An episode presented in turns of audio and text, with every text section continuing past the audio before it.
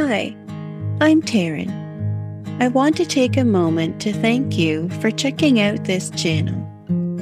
I'm the director and therapist for Hills and Valleys Counseling Services in the Saint John and surrounding area.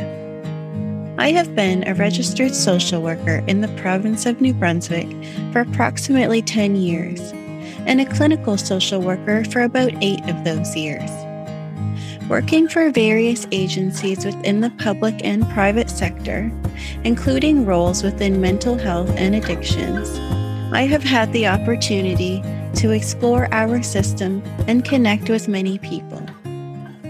Some of you may wonder how the name of the podcast, Hills and Valleys, the podcast, was decided upon. To answer this question, I would have to take you back to a time when I was just a young girl. I have several memories of being in the back seat of a vehicle while my parents were in the front on our way to some of the many camping trips or vacations we were fortunate enough to experience. I remember frequently asking my parents, after what felt like a very long time, Are we there yet? My father would glance into the mirror and say, Just a few more hills and valleys. This saying, back then, was a fleeting thought. As I grow older, I have come to the realization that there is much to be said about that simple response. What I learned over the years about that statement is that we spent a lot of time in vehicles when I was growing up, traveling from place to place. At the time, it felt like those car rides would never end. I couldn't wait to get out and breathe fresh air or stretch my arms and legs.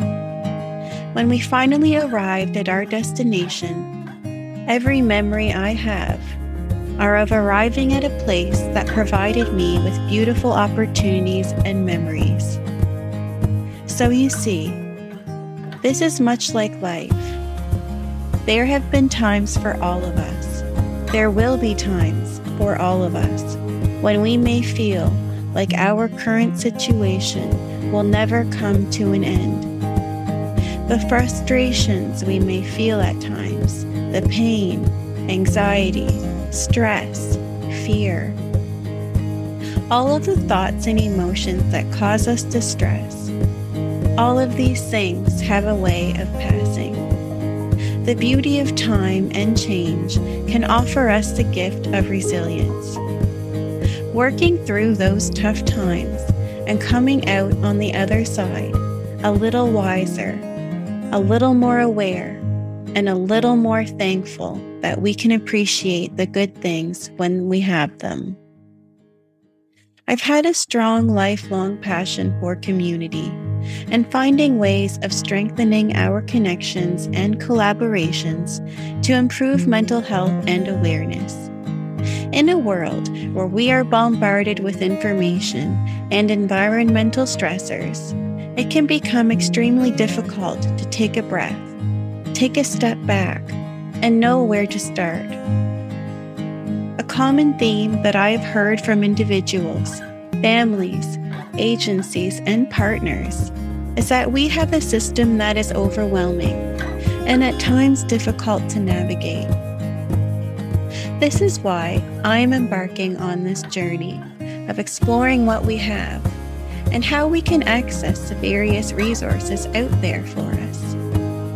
Hearing feedback on ways we can improve how services are offered and delivered will also be very valuable and may help in growing our community wellness.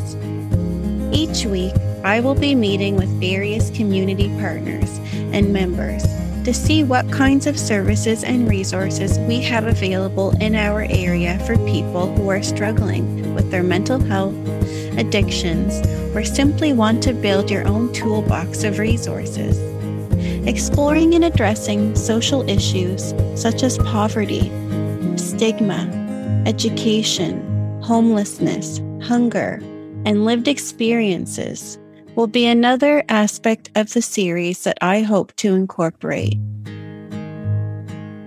In a time where many of us may be feeling isolated, tired, maybe even a little discouraged, we can use this as an opportunity to find silver linings.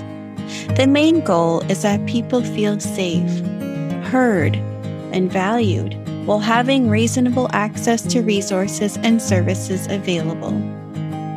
Throughout this experience, I hope to connect with a broad variety of people.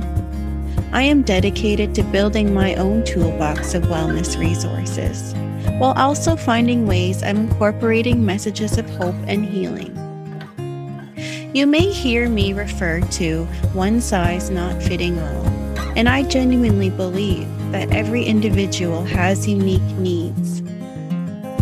The topics and resources we will be exploring will surely not resonate with each of you every time.